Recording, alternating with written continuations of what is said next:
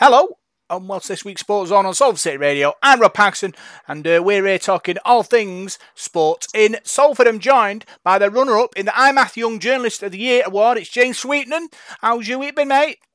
Yeah, great week, Rob. I think we're all a bit devastated, aren't we, about uh, the results of the European Championship finals. Alas, we didn't win, but we're back on recording sport in analysis this week, and I can't wait to break it down with you over the next hour.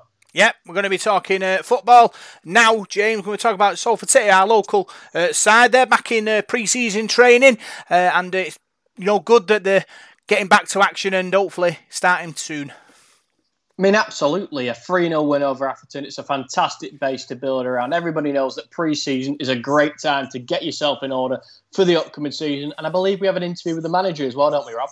Yeah, it is uh, Gary Bowyer, the manager, uh, commenting after their 3 0 win uh, against Atherton.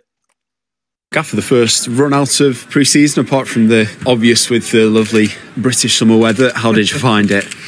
Uh, no, it was really good. Um, first and foremost, it was great to have fans back in uh, in the ground, and uh, you know, good to obviously uh, meet some of the, the, Salford fans. So that was a really good positive for us. Um, and the game itself, I thought, you know, first half, the the lads have uh, put a real good effort in uh, at the end of a very long week, um, and they've worked hard during that week. So we were pleased with with their, with their outcome, and obviously to get Ian Henderson off already, uh, already with two goals is uh, terrific. I thought um, Josh Morris showed you what he's going to be like for us, um, not just in his general play, but his delivery from set play. So to score two goals from set plays in the first game's very good. Um, delighted with Liam Shephard, the way he's come in and, and performed, and, and, he's he's settled in ever so well, and he just showed you what a really good player he is today.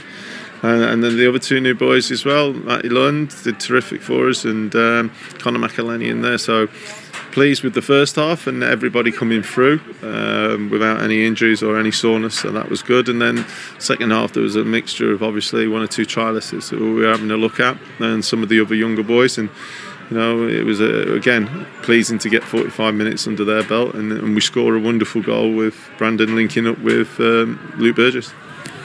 What's the condition of the lads like? We've not really, you know, seen too much of pre-season yet. You're you happy with the shape that they've come back in? They've looked after themselves over the summer.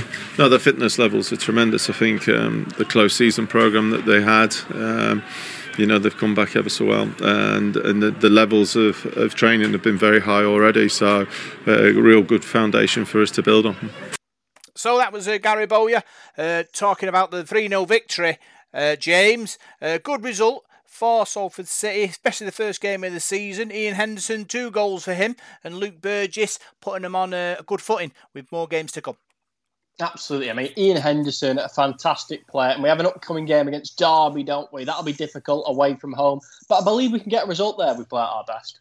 I do agree with that, James. There was some good imp- impressions as well on the field. Uh, Josh Morris, he's a new signing for Salford. Spe- set piece specialist, James. Uh, two set pieces from him uh, with, with a difference in, in the game. And, you know, I think if you have a good specialist in that area, makes all the difference. Absolutely. I mean, a good spot kick take, I mean, or a free kick take. It's fantastic to have it. Builds a little bit of a little bit of a consistency within the team because you know he's going to be the man to take it, don't you? Someone you can rely upon. So it's fantastic that we've got him in the side. Yeah, they've uh, they had a game also against Oxford United uh, behind closed go- closed doors and lost two one. James, probably disappointing for Salford, but in these pre-season games, it's not necessarily about the winning; it's more about getting fit and going through the processes. And most definitely, Rob. I mean, ultimately, the game is meaningless. It's just building blocks to play with for the next season. You need to, you know, play as many players as possible, work out who's playing well in the team, play with the formation a little bit, and just work out your, your tactics for the next season. So I don't think it's much to worry about. Yes, we would have liked to have got a win, but it's not the end of the world. Yeah, two fixtures to come. They've got Derby County at home on the 24th of July and Curzon Ashton away on the 27th of July. Two different sides there, James. Derby County, managed by ex, ex uh, Man United Wayne Rooney, will be a big challenge.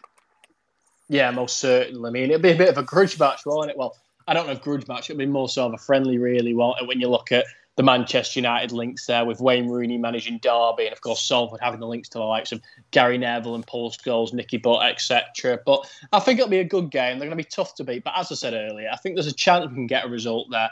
And the other game, I think, I think that's probably the more winnable one, isn't it, Rob? Is. I think that's indeed the one. Curzon, Ashton away. They'll, they'll be looking at obviously putting scores on both of these teams. Um, looking forward to the season, uh, James. Last season was a success. They, they won the, the Papa John Trophy. Uh, this season, looking for more. Yeah, most certainly. I mean, that was a fantastic victory for Salford, but they're a team that's you know progressing so quickly that they're just going to have want to have more and more and more success. They're so hungry, and that winning mentality is something that's extremely real for them. I mean, I wouldn't be shocked if they went up this season. I mean, who says that they can't win the league? I won't put it past them by any stretch of the imagination. And see Salford just picking up more and more silverware as they go along. Yeah, because that's what it is. I think this team, uh, you know, with with the class of '92 behind them, they know what the culture should be, and, and being at Man United all that time, they know how to play football. So you know, coming into the Salford City club, they managed to bring that uh, composure and that culture from United into into Salford City, which makes a big difference. Obviously, this this team has gone places. Uh, James, they've won they've won leagues. They've, they've started that journey up the footballing uh, pyramid, and, and that's you know fantastic for them and the city. Yeah, absolutely. I mean, look at Salford. Yes, they're a League Two side at the moment, and the players might not be, you know, Premier League quality or whatever. But there's six people involved with that club who are you know, amongst the elite players in the world. I mean, the Paul Scholes, the David Beckhams, the Gary Nevilles. At one stage, they were the greatest players in the world. So that mentality will help bring these players on.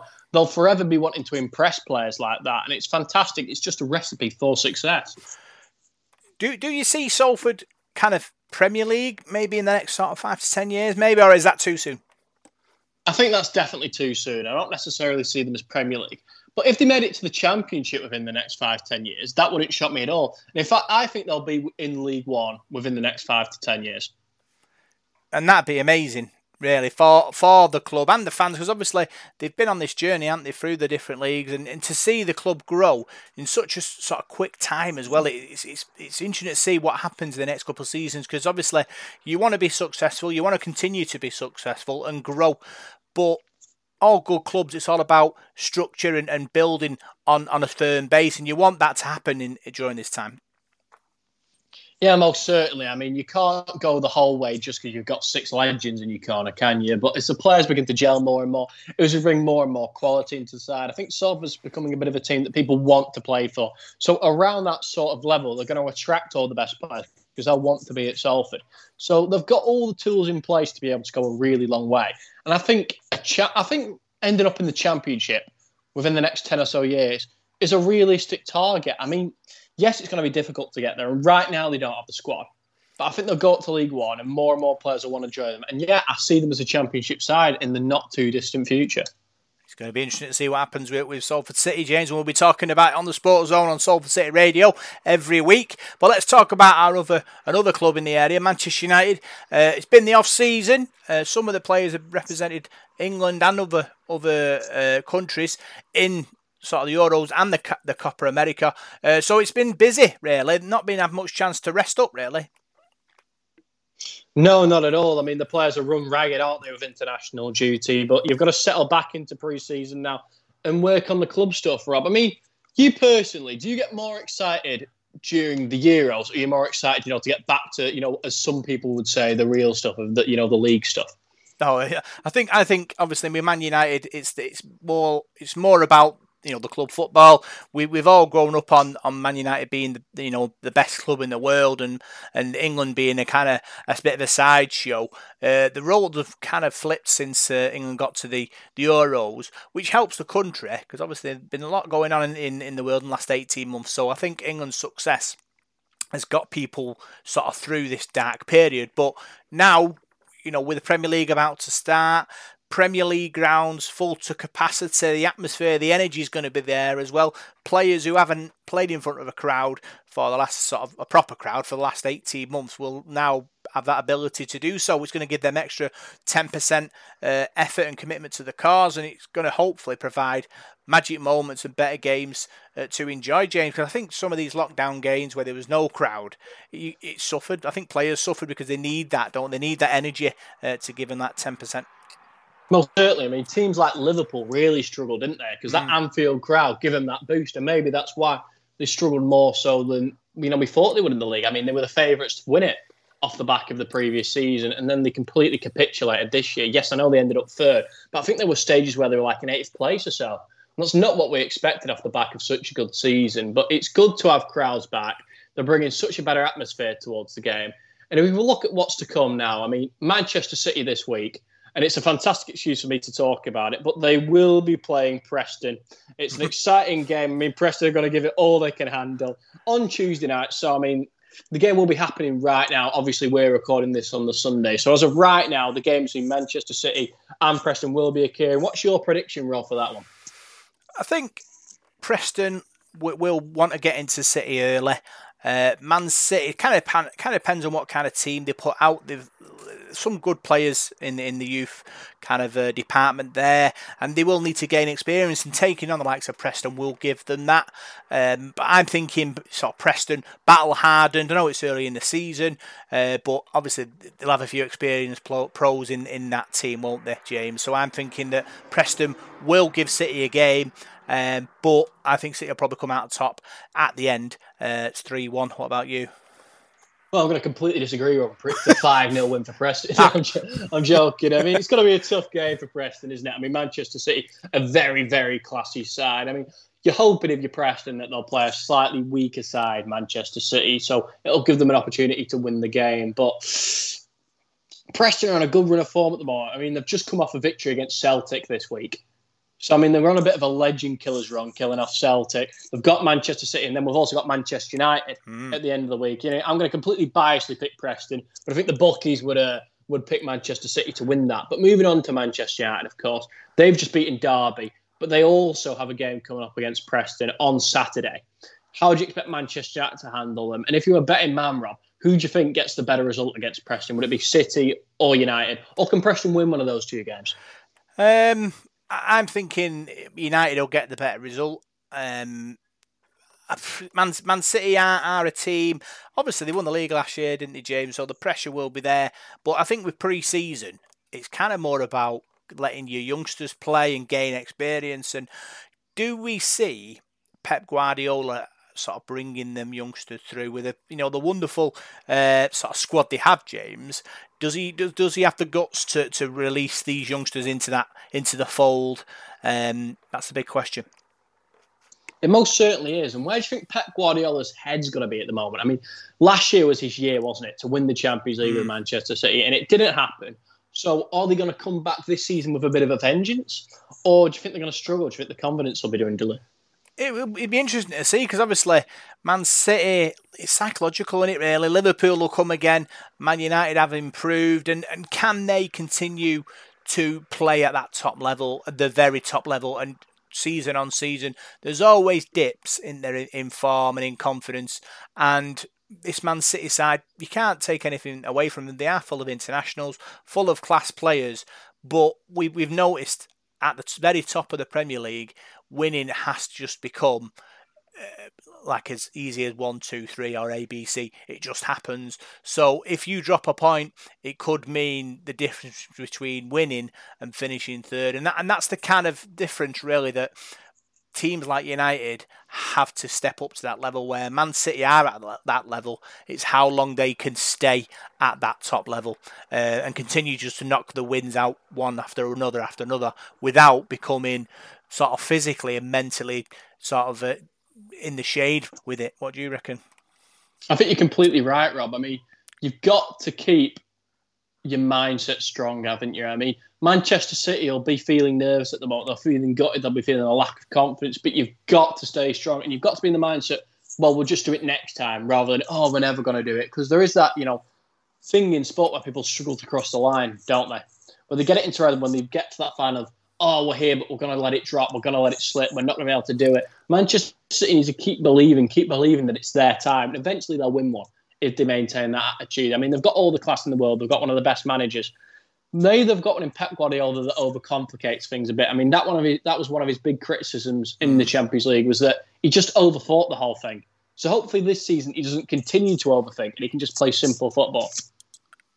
Yeah, there is a thought behind that, James, because obviously the European Cup is the one that keeps the levy uh, uh, sort of uh, running away from me. They can't seem to get that one. So how how long does it before they start concentrating fully on that? Because obviously at the moment they've got enough in the tank to, to be able to, to win the Premier League last year anyway, uh, but this year might be tougher. So Pep would have might have to share his share his chips more evenly uh, in the in the uh, in the casino world of the Premier League. I mean, it's difficult to say, isn't it? I mean, if you put all your chips in the basket of the Champions League, you could go out in the last sixteen. Mm. And then what do you do for the rest of the season? It's difficult, isn't it? And then you might be too far behind to catch up a Manchester United or a Liverpool or a Chelsea or have you. But it's pretty obvious now that the pressure's mounting around Pep Guardiola and Manchester City to finally win that tournament. Mm-hmm. But if you really think about it, how long have they had to do it? Realistically, since they've become a, a top team, twelve years, something mm. like that. I mean, it's not like they've had that many opportunities. They've not had that many rolls to the dice. So there is a lot of time yet because Manchester City now, with all the money that's pumped into them, they will get more chances. It will be interesting to see what happens, James. Let's talk about Man United uh, and their new uh, signings. Uh, Jadon Sancho, uh, deal to be confirmed shortly, going through a medical by the sound of it, James. What do you think he'll add to uh, the Man United uh, strike force? I think he's an absolutely fantastic player. He's young, he's full of energy, he's superb on the ball. He absolutely bamboozles defenders. We're expecting an official announcement very soon but I think he's an ingredient that can make Manchester United a Premier League winning side again. I think with him and the addition of Varane as well, that's very close to being done. I think Manchester United are coming more and more and more of the side of old. I think there's a really, really good chance we could have a brilliant season this year. I think the addition of Sancho, Varane, and also at Trippier is apparently in the mix as a potential signing. Mm. I think it's really good for the side. But what I want to ask you about, Rob, is we've obviously Varane coming in. I mean, you, I assume you team him up with Harry Maguire and they're your two centre backs. Where does this put the other Manchester United centre backs? You know, where, how will they be feeling at the moment? It's a good question, James, because the likes of um, sort of ba- ba- Bailly, Bailly, um, he's a good centre foot. He's good. He's a good centre half. He's strong. He's quick. Um, but unfortunately, he's, he's got plasterboard for, for, for ankles. He doesn't seem to be able to stay fit very long to be fair, last season he did have a run of games. Um, so Ole Gunnar Solskjaer might be thinking to himself, you know, he could be back in the mix. Lindelof, he's, he's, a, he's an average centre half for me. He's not fantastic. He plays international for Sweden, but is he top class? Probably not. I, I see Varane coming in to replace him. I think with Harry, Harry Maguire, he's, he's a world class um, centre half but he's not got pace, and, and I think you need pace around him to, to make sure that you know you compensate for his inability to run quick. And I think at the Euros we saw that uh, they had Stones around him, and they had uh, a, a, two decent sort of defended defensive midfielders as well. And and they and they managed to sort of sort of close down the spaces around him, which made him look even better. So it will be interesting to see what Ole does in that situation. Um, if this Varane is, is very quick, so he, he might be able to compensate for Maguire's uh, inability to run fast. Most certainly. And with Trippier, would you rather have him in the side than Wan-Bissaka? Trippier or Wan-Bissaka? I'm thinking, I think Wan-Bissaka's a good player. I think he's he's good defensively. It's probably Wan-Bissaka. He's not got much going forward. Doesn't really have that extra bit of bit of magic, which want you want your fullbacks to go on the outside and create things. He doesn't do that, but top class defender, and you, and you kind of have to wonder. What do you want your fullback to be? Do you want your fullback to be an extra winger, or do you want your fullback to be an extra defender? Because I think a lot of teams they look at the uh, you know the defenders and, and the fullbacks as that extra sort of winger, and and they don't they forget about the defensive responsibilities. Um, and I think Wan-Bissaka is, is a decent defender, so I, I'd keep him in instead of Trippier for me. Well, certainly, and a player that we need to speak about this week is Harry Kane. And yes, the manager is saying that he's guaranteed to stay at Spurs, but he wants to leave. Manchester City talks are apparently progressing. Mm. And of course, we need to talk about this, Rob, because Harry Kane, for me, an amazing striker. But if he doesn't leave Tottenham soon, he'll see his career passing by. Look at Gareth Bale. He left Tottenham and look what he went on to do at Real Madrid. He's won league titles there. Harry Kane is in a position where he'll go his entire career without a big silverware, without a big trophy, and it doesn't deserve that. He's far too talented. Rob. I mean, look what just happened at the Euros. He was heartbroken. I mean, at the World Cup as well, he struggled. That he might not get that big win on the international field, but he could get it for the club game, Rob. If he leaves to Manchester City, he's all but guaranteed to win a Premier League title. He's so good and he needs to go for me. He needs to leave if he wants to take advantage of his career because it doesn't last forever. You're right, James. It doesn't last forever. Um, Harry Kane, could he be the next Alan Shearer? Obviously, Alan Shearer scores 260 odd Premier League goals. Only wins a, a championship with Blackburn.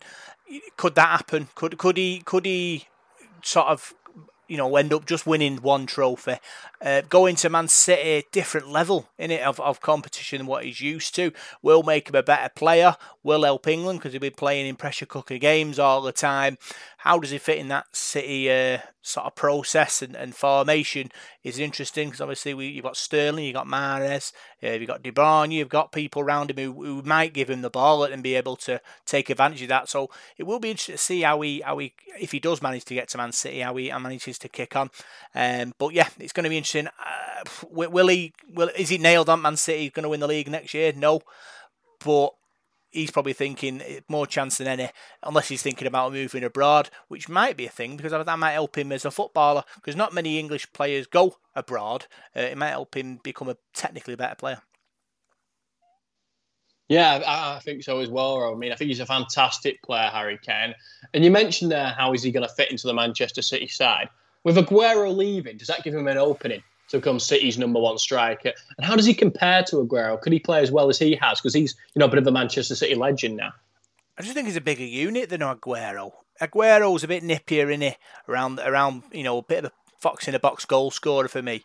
Aguero, Harry Harry, Harry Kane is is more of a you know big strong centre forward you ping balls up to and, and he's got that in his game. He's also got the you know touch of magic and can turn and shoot from 30, 30 yards and score. So he has got both sides of the coin which I don't think Aguero had. I, I always put Aguero down as a, a sort of jack in the box goal scorer uh, and and he did a lot with Man City. So if Harry, Harry Kane does go uh, to City then obviously he'll have to change his ways because Man City won't change a winning formula for him yeah, most certainly not, Rob. I mean, Manchester City have been doing so well, but do they need to change things up? Maybe. I mean, to win something like a Champions League.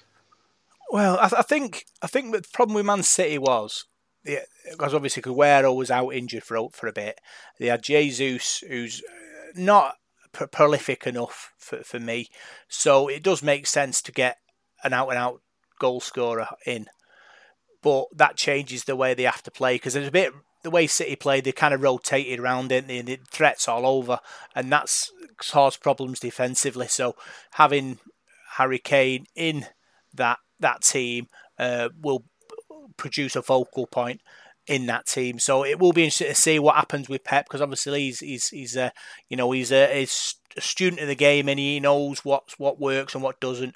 So we'll have to see uh, what happens there with, with Man City in the in the next season. It's going to be exciting. We're going to be covering it all on the Sports Zone on uh, Salford City Radio. Right now, we've got the boxing, and I'm joined by Paul Whiteside. And I think the biggest story of the week, Paul, is that the Tyson Fury versus Deontay Wilder trilogy has been rearranged for October. Now, Fury's getting a lot of criticism here because he claimed to have COVID 19, but he's been seen buying cars in Las Vegas. Members of his team, like Joseph Parker, have been seen out and about when supposedly 10 of them have had COVID 19. What's going on here? I mean, the rumours are that Tyson Fury was somewhat out of shape and needed more time to train. Do you believe that he had COVID? what's going on? Um, I think the only person who's going to know whether he's got COVID or not is, is, is, Tyson Fury himself, isn't it? So he's only sort of lying to himself if, if he is. Um, it does seem a strange situation, you know, especially if he's been out doing this, that, and the other. And you know, I, found, it strange. You know, if you've got COVID, perhaps just train on your own for, for sort of ten days in your isolation, and you could probably still get away with a fight, couldn't you? But it just it just seems a real strange set, set of affairs with what you've told me there, and you know, I, have I've been reading it on the news as well, and perhaps he is trying to buy a bit more time. But so the only person who knows that is himself. But this this to me all puts pressure on him. It's pressure that probably he doesn't really need. Um, you know, Deontay Wilder is he's not really worrying about that, is he? I mean, he'd be frustrated by the fight being postponed, but that gives him a bit more time to prepare, and as long as he's staying in good shape, the, the pressure is now on Fury because with all this going on in the background, it, it must weigh as a bit of a burden on you. So I'm not so sure on the, the whole situation really, but it does seem a bit of a bit of a bit of a mess at the moment. So, with that said, would you say that Deontay Wilder benefits more with this postponed day? I think so. I think so, just because of the, the, the negative sort of press that, that Fury's getting. That does add that. Surely that'll add a bit of pressure to him. I know he's a man that doesn't seem to to do pressure, um, but but then again, perhaps he does. He's had his old battles with mental health and things like that. So I think he's one of those that perhaps hides the pressure well. But I think that'd be playing on his mind that now. If if it is mind games and it has backfired, I suppose you've got to give him the benefit of the doubt, haven't you? I mean, we, we don't know. We're only surmising, and I know it, sometimes in life you, have got to give people the benefit of the doubt if you're not too sure. I mean, you can't go around sort of labelling people this, that, and the other. But as we've said, if he's out there buying cars and sort of gallivanting around America, it, it doesn't stack up, does it? When you've been, you know, you said you've got you've got COVID nineteen or whatever, you should be following the, the, the, protocol, really, shouldn't you? So it, it does seem really strange, and you can understand why people are upset. You can understand why Deontay Wilder was upset because it's a massive fight, and it's a massive fight for both both boxers boxers' careers. Most certainly. But moving on now to a massive heavyweight fight that's taking place this weekend: Joe Joyce versus Carlos Takam, and it's probably the hardest fight of the Juggernaut's career. Takam has been such a good operator. And something for me that he's lacking on his resume is that big win.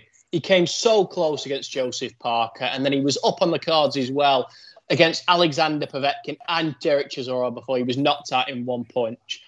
Is there a chance that Carlos Takam can upset the cart? Or is Joe Joyce that little bit too good, that little bit too fresh? Because for me, Joe Joyce is really close to securing a world title fight. Yeah, well, it's funny. Both these boxers are at a stage in the career now, aren't they? I think Takam's about 40 and Joe Joyce is in his mid 30s. So they both at like a crossroads in their career, aren't they? They're desperate for, for a win in this fight.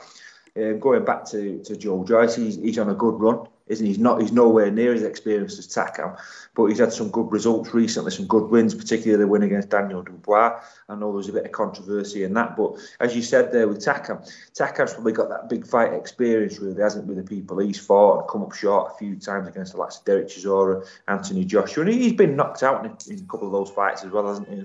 Some of them have been quite big knockouts, but you know the Povetkin fight as well and Joseph Parker on points, but he's fought some massive names in the sport, and and that's going to add to his experience. That that's there's a lot of big fight experience there for him. Although he, he's lost a lot of those big fights, the experience is there. The the sort of punch resistance is there. He's been in there. He's been in the in the trenches with some, some really good fighters. So nothing would probably really phase him now going into that fight with Joe Joyce. I mean, you could say Joyce is the is the is the uh, is the favourite for that, but I think Takam dangerous just because of the of the record he's got behind him and that and that experience he's got behind him. So this is going to be a tough fight for, for Joe Joyce. Probably the biggest test, as you say, of his career so far. But it's definitely an intriguing one and uh, one I'm looking forward to.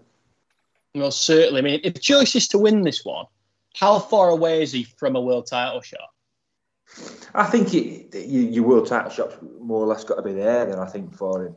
I mean, I don't think he's, he's, he's, a million miles off now, isn't he? Like as we were saying before, the fight against Dubois, Dubois is an up and rising fight and a very good one as well, and that was a that was a good one to notch off for uh, for Joe Joyce. So this one against Takam, Takam's been a world title challenger on a number of occasions. So if you can if you can impress in this fight, you know, come away with a really good knockout and really get people sort of sitting up and looking at you, the, the world title fight could be his next one uh, or perhaps go into a world title eliminator next. But I think he'll be after the world title next, and I think that's why he'll want to come out and, and, and perform at the weekend and really, really put a show on. You know, a big knockout that really does get the press talking. It's just on the television. People around the world start talking about it. Promoters start talking about it. And then, then that big fight could be made then for the world title fight, definitely, because those fights are definitely out there.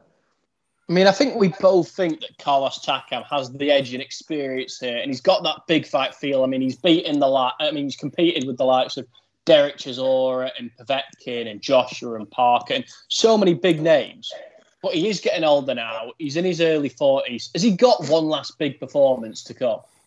I think so. I think so. Definitely, as you mentioned there, that we spoke about the guys he's been in with, and, and let's have it right. He, has been put down, hasn't he, and, and, and, and dealt some some big knockouts.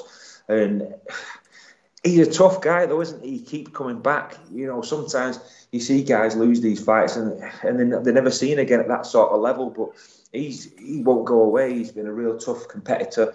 Come back and, and, and fought the likes of Joshua and. Uh, and Chisora and Povetkin, as we just mentioned, and, and Usyk as well. So some big fights in there, and uh, you know, this is going to be another one for him. Not Usyk, sorry, I, I meant Chisora, but uh, know, some, some big fights there for him that he's been in, and never shirked anybody. And he's on a bit of a roll himself since the Chisora victory, isn't he? He's, he's won some fights, and all right against the lesser names, but yeah, I'd say he's got one more fight left in him, definitely.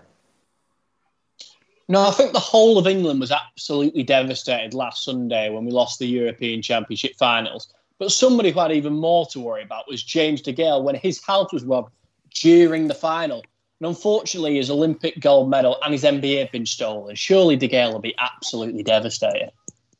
Oh, it's really sad news. I didn't know that, mate. To be honest with you, you've uh, that's news to me tonight. Shows what I've been doing this week. Been very busy and not seen that, but no, that's that's devastating news for James. He's been a terrific fighter and you know done an awful lot for the sport as well, hasn't he? In, in his community that, that, he works in, you know, in the gyms around there. So that, that it really is. And I mean, you wonder what goes through people's heads taking something like that. I mean, that that's that's his. He's won that. It's, it's not anybody else's. You know, it's not going to mean anything to anybody else. You know, there's no price on that. Why would you want to buy a, a gold medal that somebody else has won? It's it, it just seems really really strange. But it's the it's the lows that people sort of stoop to these days. I mean, you've only got to look. You just mentioned the football there and the sort of the violent scenes we saw at Wembley and the sort of mess that people made in, in London last week and various other cities. You wonder what a society is coming to sometimes, don't you? And doesn't seem to be that sort of respect in society anymore for anybody. And you know, we, we could do a show on that, and it's it's a sad state of affairs, really, James. And you know, it's it's really unfortunate. And, what can you do about it? Let's hope that this this person that's taken and gets caught and, and he gets his medals back because it's a tragedy if he doesn't. He's worked really hard for them.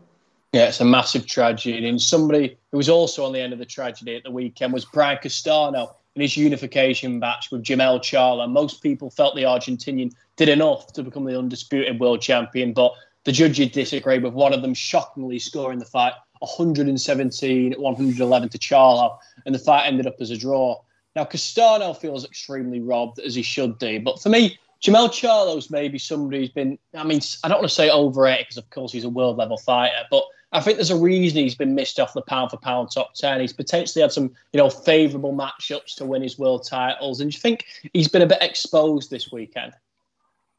Yeah, possibly. Possibly. We, have seen that before with boxers, haven't we? And certain fighters' careers have taken that path. And I don't think you can ever say a boxer had an easy run to a world title, but I think there's there's certain boxers over the years who it's difficult to say they've had it easy, but you know, perhaps the, the road's not been as difficult and, and as bumpy that the other guys have had. You know, some some guys have had some real glorious runs, haven't they? So, uh, so yeah, perhaps he did get a bit exposed at the weekend, as you said there. Some of the scoring again was a bit, you know, vague, for want of a better word and, uh, and that's disappointing. It is disappointing, but we seem to talk about that a lot, don't we? We've not spoken about it much recently, but um, it seems to rear, rear its ugly head, you know, far too often in the sport these days. Yeah, most certainly. And now moving on to Josh Warrington. He's had his rematch with Mauricio Lara confirmed to take place at Headingley Stadium in Leeds. 10,000 tickets sold within the first day. Can Josh Warrington get the rematch? Can he win this one, or is Lara going to be a bit too good for him again? Well, he's got the perfect stage, uh, you know, for it. You know, fighting at Headingley Stadium. I heard about that the other day, and uh, you know that's that, that's terrific for him. You know, he's um, rugby league and football supporter. Isn't I've seen him at the, at the, ground watching the rugby league team a few times in the in the city there in Leeds. They, they love Josh Warrington, don't they? He's a real sort of home boy, and and that's the place the, the place to go. You know, he, he's a massive fight against Larry. You know, knockout last time. When was that fight? Was it?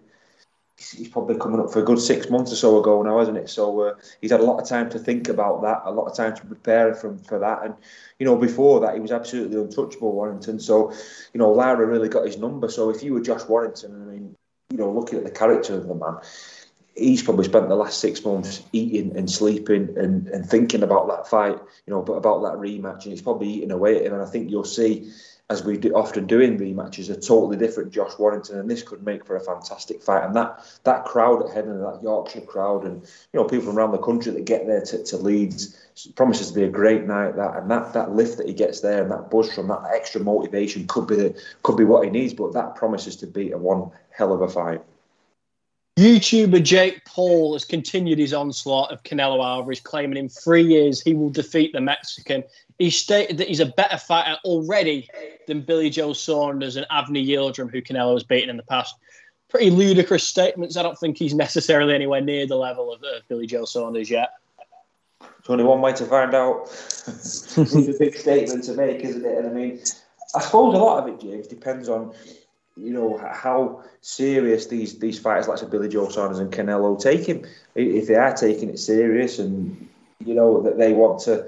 I mean, I think if somebody called me out like that, I'd, I'd want to put things right. So uh, he needs to be careful, really, because he, he could be lining himself up for uh, for a bit of a leather in there. But you know, the, the guy's a confident man. Um, and if the, if the deals are struck, and you know Canelo thinks that's the right fight for him, then we'll find out. But it, it does seem to be a very ambitious thing to say. You know, Billy Joe Saunders is a, he's a really good fighter, he's a really good school fighter. So, uh, but Canelo for me is, and I think you all agree with me, is pound for pound one of the best fighters in the world, isn't he? One of the best fighters we've seen in the last sort of few decades. So um, it's a big statement to make that, and one you'll have to back up. I mean, recently these YouTubers have been completely taken over. I mean, Logan Paul fought Floyd Mayweather a couple of weeks ago, and now there's another former professional boxer stepping out of retirement to fight a social media star, and it's Paulie Malignaggi. He'll be stepping out of retirement to fight a TikToker. For those of you who don't know what TikTok is, it's sort of like another form of social media and video making, with the videos being slightly shorter than YouTube clips. But he's fighting a TikToker called Corey B, and it seems a bit bizarre. This one, Paul. I mean, Paulie Malignaggi. I mean, he finished his boxing career with a loss to Sam Eggington. He then fought in the Bare Knuckle World, and he lost to Artem Lobov, who had a 14 win, 16 loss record in martial arts. And it sort of feels like his career's gone extremely downhill taking on this TikToker. Yeah, well, no disrespect to Sam Eggington, but um, he's a very good fighter, very good British fighter. And, you know, I think he, he's at a level now.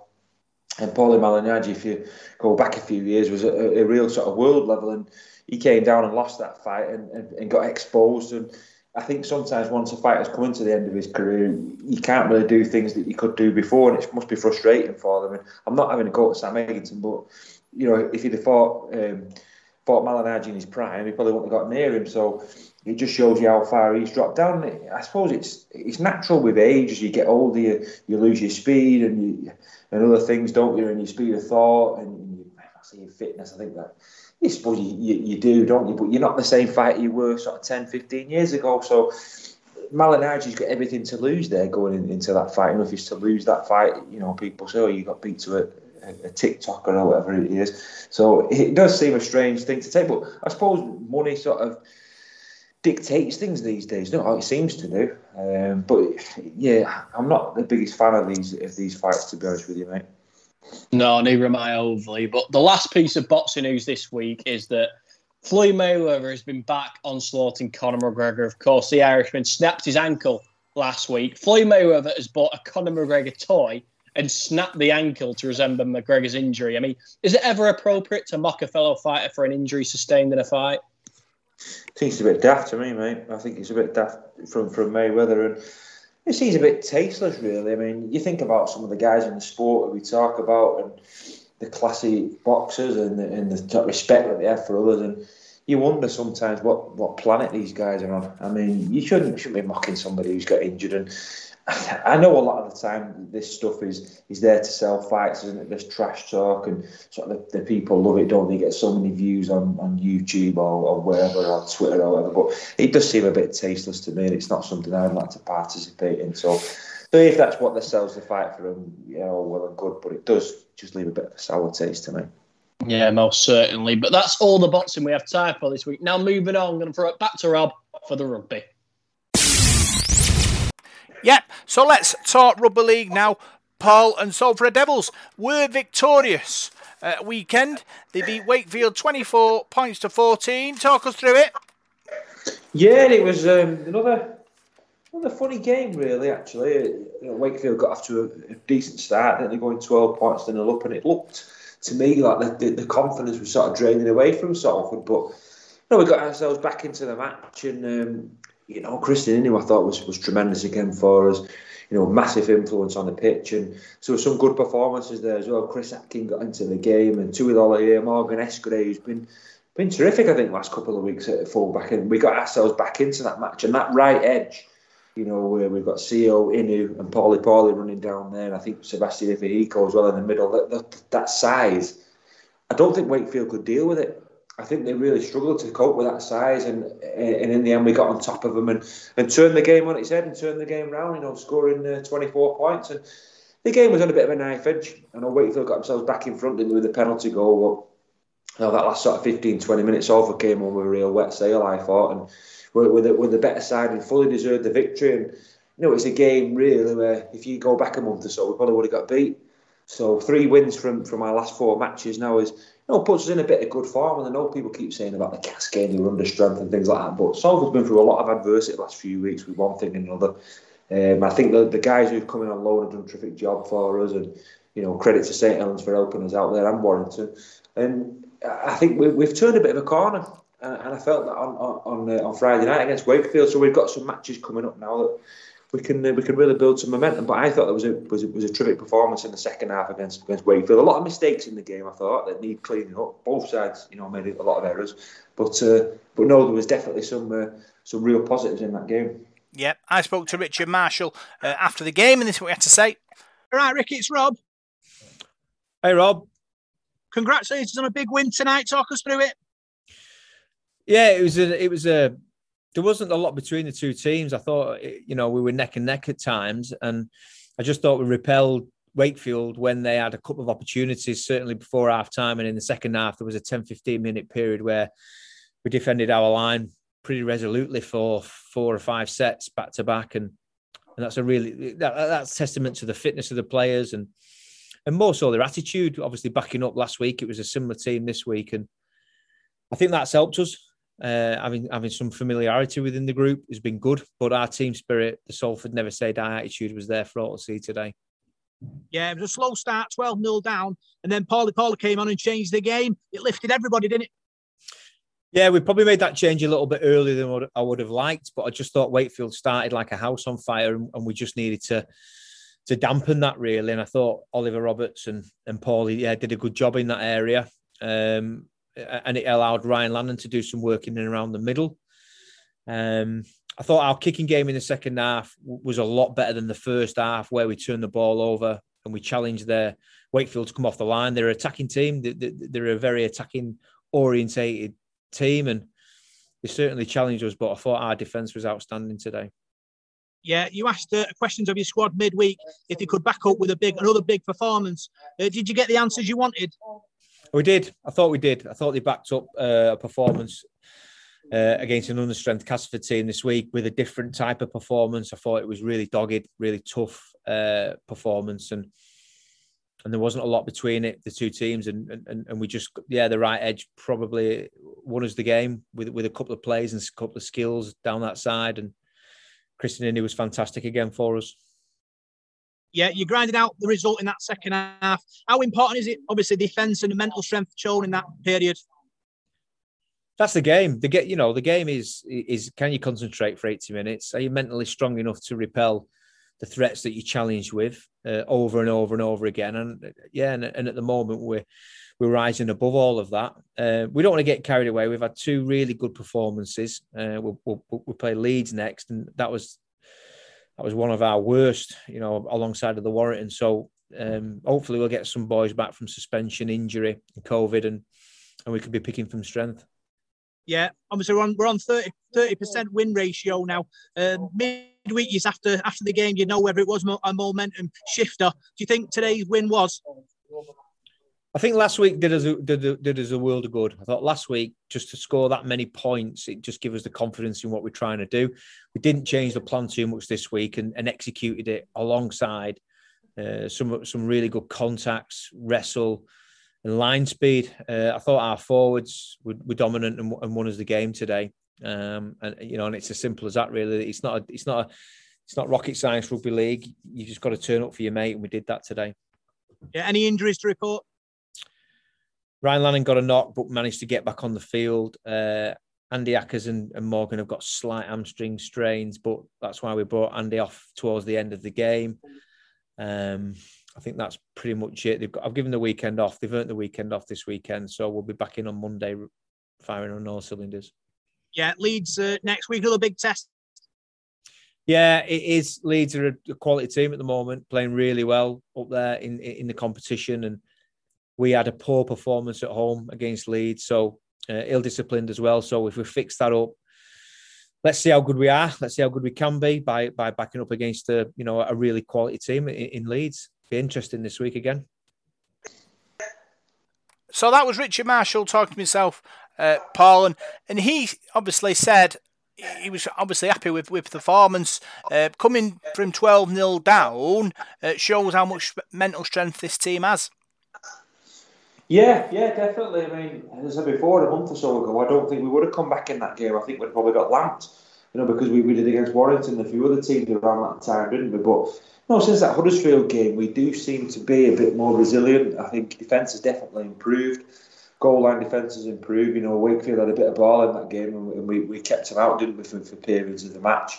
And I think we've started to look more dangerous with the ball. I mean, before the, the Castleford game, we were finding point scoring pretty difficult, uh, but we got 24 points again. I think Krisnan Inu with with the boot, he's, he's been absolutely terrific. You know, to be going up in six points every time, or more or less every time, gives the team a boost. You know, six points is a lot more better than I know it's obvious, it's a lot better than four, isn't it? And it just gives you that extra boost, that extra cushion. Um, I think the players are feeding off that. As I said before, Inu, you you hear him so much on the pitch. He's so vocal he gives the, the more inexperienced players a lift. He's got a calming influence on them as well. I think he's a real leader. He's a real talisman in that side as well. And you've got him on the edge with Ken Sio. It's a dangerous, a dangerous edge for us. Pauli Pauli, I thought, you know, did big minutes again. Um, some of his offloading was uh, was good at times, and and yeah, we gave Wakefield a lot to deal with in that in that second half. And Richard Marshall has every right to be to be pleased with that because he's worked really hard this season and you know, we've not got our, our just rewards. As I said before, we've had injuries, you know, COVID, suspensions. We've had, a, I know teams, every team gets injuries, but we seem to have had so much bad luck with injuries. If you look at the, the amount of players we've got out at the moment, if we could name sort of a full strength side, you know, you know, we take some beating now, I think. So he's got to start looking up the table now, Richard. We're not that far behind Leeds and Castleford. We play Leeds at weekend as well. If we could knock them off, that would be tremendous. So, you know, it does. Whereas the season for me, was sort of drifting downstream towards that waterfall, wasn't it? And, and now it's not. It, it, seems like we can we can pull something out of the bag now, and we can start looking up. We're not in that big black hole looking up, everybody looking down on us. We've we've got a bit of confidence now, and um, no, it's, it's pleasing to see because the players and the, and the coaching staff have worked really hard, and I'm glad they're getting some some reward now for it. Yeah, um, Ata Hingano now is in the country now, Paul. So that'll be interesting to see what happens. We've seen him in the, the kind of World Cup with Tonga, and he looked like a good player with uh, Tui Lolohea. So it'll be interesting to see what happens there. And obviously, we've got Leeds this week away. It's going to be a tough contest there. Yeah, it's a big gamble bringing him in because I mean he, he doesn't know the league, does he? But I'm sure if he's coming for the for the right reason, which I'm sure he is, and he's got the right attitude. We'll have done our homework on him, and he'll be he'll be eager to impress. And I'm looking forward to seeing him play. I saw the photographs of him at the airport, and he looks quite a stocky lad as well, and you know well built built out. He seems to be a good character, and uh, you know he'll know some of the players. He'll know all here. So so yeah, and he's an extra an extra dimension to the team as well. So we've not got the biggest squad in the world. So I'm hoping uh, he's going to uh, he's going to be going to be a real find for us. We've, we've, we've signed some gem players over the recent seasons, and I'm hoping he's going to be one of those. Turn our attention to Leeds. That's going to be a difficult game.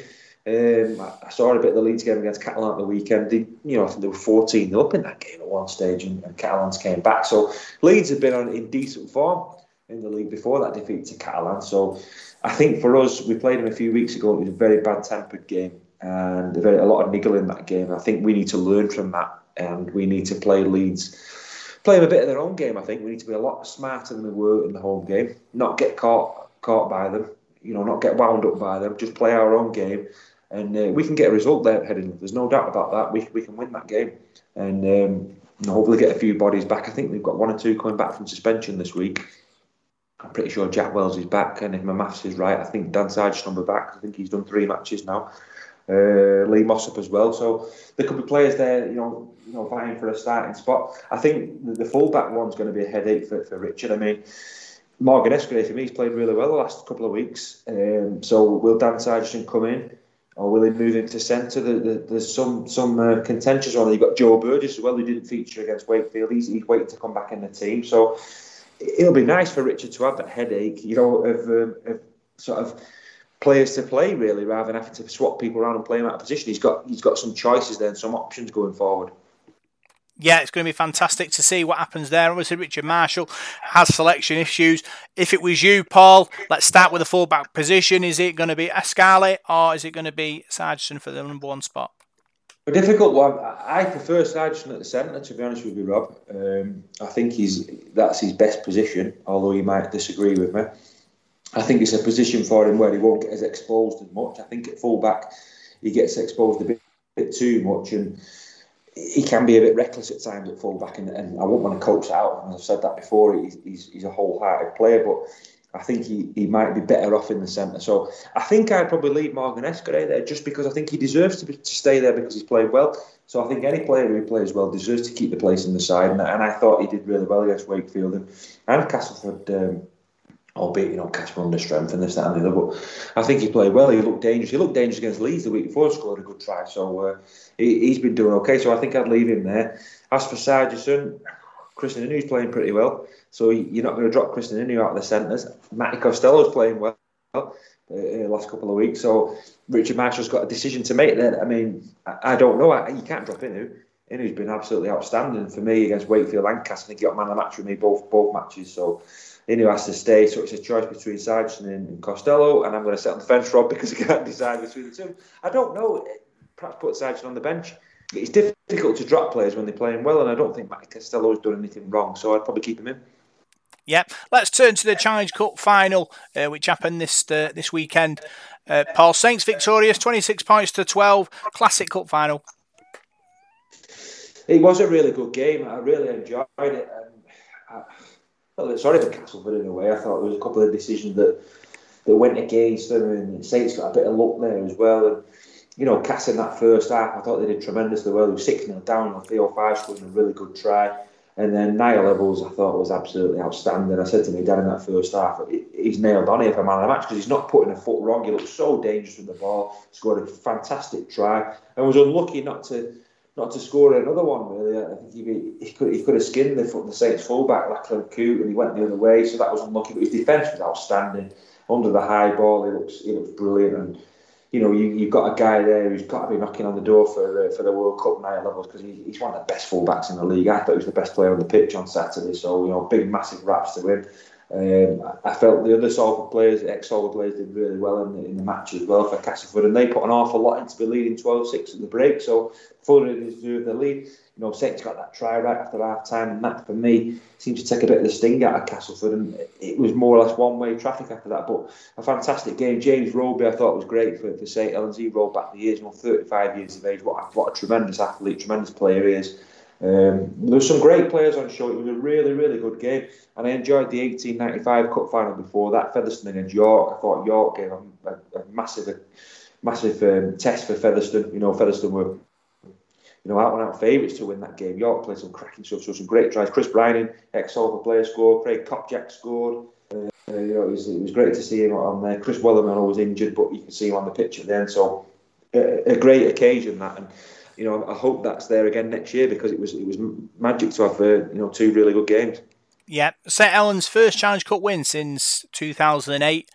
Uh, Paul, they've got a grand final behind them. They've got a Challenge Cup behind them. Is this sort of peak St Helens uh, at the moment? Yeah, I think when you look at St Helens, I mean, I'm not like a massive expert of them, but I know when Justin Holbrook was there and Kristian Woolf came in, a lot of people said, "How does Kristian Woolf improve this team now?" And um, you know, he's got great players there, blah blah blah. But I think Kristian Woolf deserves an awful lot of credit because he's coming to St Helens, and I think he's improved the team. I know under under Holbrook, sorry, they, they played some fantastic rugby, moved the ball really well, but they still play that fantastic rugby. But under Woolf as well, they've got that steel. The defence is absolutely outstanding. St Helens really is, and um, you know he's got them playing some great rugby. And uh, you know, they're, they're great to watch. They've got some fantastic young players as well. The, you know, Welsby, uh, the fullback who came on at the weekend, I thought he did a great job for them. You know, some of the lone lads we've had off them as well. You know, the youngsters there, they, they, they've been marvellous. So, uh, so he's done a great job there at St Helens uh, as Kristian Woolf, and they're going to take some beating this season in Super League. You know, the, they nailed on favourites. You know, Catalans Dragons are top of the table there. They're on a, a, great winning run at the moment. Warrington are up there, so it's going to be a real great end to the season. You know, looking into that sort of August, September. Now it's going to be mouthwatering. The, you know, the, the build up to the end of the season. Great games. Yeah, let's talk about Swinton Lions. Now, they've had a link up with Manchester Rangers Foundation to help produce better, a better player pool to pick from. And with the World Cup coming up, uh, it's great for the sport that we've got these things happening. Yeah, it certainly is. It certainly is. I mean, we heard a lot about the World Cup at weekend on the BBC coverage, and you know, it's going to be great to see. It's going to be fantastic competition. You've, you've not only got the, the men's, you've got the ladies, you've got the, the wheelchair rugby league as well. It's about time that rugby league really put itself on the map. I think with this World Cup, it can do. You know, we're a, we're an inclusive sport, and, and, and you know we really get behind it, don't we? And, and the communities do as well. So let's hope that we, we really market this well. And we have been doing. I've, I've heard loads of adverts for the World Cup on the radio, and that's great. What Swinton are doing, you know, they need to get links with the community, and uh, they do some good stuff in the community on probably a low budget. They've probably not got loads of money to spend and things like that, but they, they do really well. That's a good a good link up for them. Yeah, we've got 50 seconds to go. Paul Swinton away at York uh, this weekend. Tough, uh, tough place to go, especially after York losing in the 1895 yeah. Cup final it is a tough place to go. Swinton still without a win, but you know if it's a good time to play York, it might be now. They might be a bit down in the dumps after that. You know, amazing high going to Wembley, and that's probably been a tough week for them. You know, coming back from that, so back down to earth. Swinton might be able to catch them cold. I'm sure Swinton's got a win in them. You know, around the corner. They've been desperately unlucky in the last couple of weeks. Yeah, 30 seconds to go. Uh, will the Aussies come over for the World Cup? I hope so, Rob, because there's no World Cup without them, really. I mean, they're a fantastic side, aren't they? You know, some real dynasties Australia give us over the years. So I, I really hope so. Fingers crossed, because without them, it won't be the same. Yeah, it's going to be interesting to see. Obviously, with the, the COVID situation, it's going to be interesting to see what happens. Big thanks for tuning into the Sports Zone on Salford City Radio. I'm Rob Parkinson, and make sure you tune in every Tuesday for your Salford Sporting Fix with us. See you next week.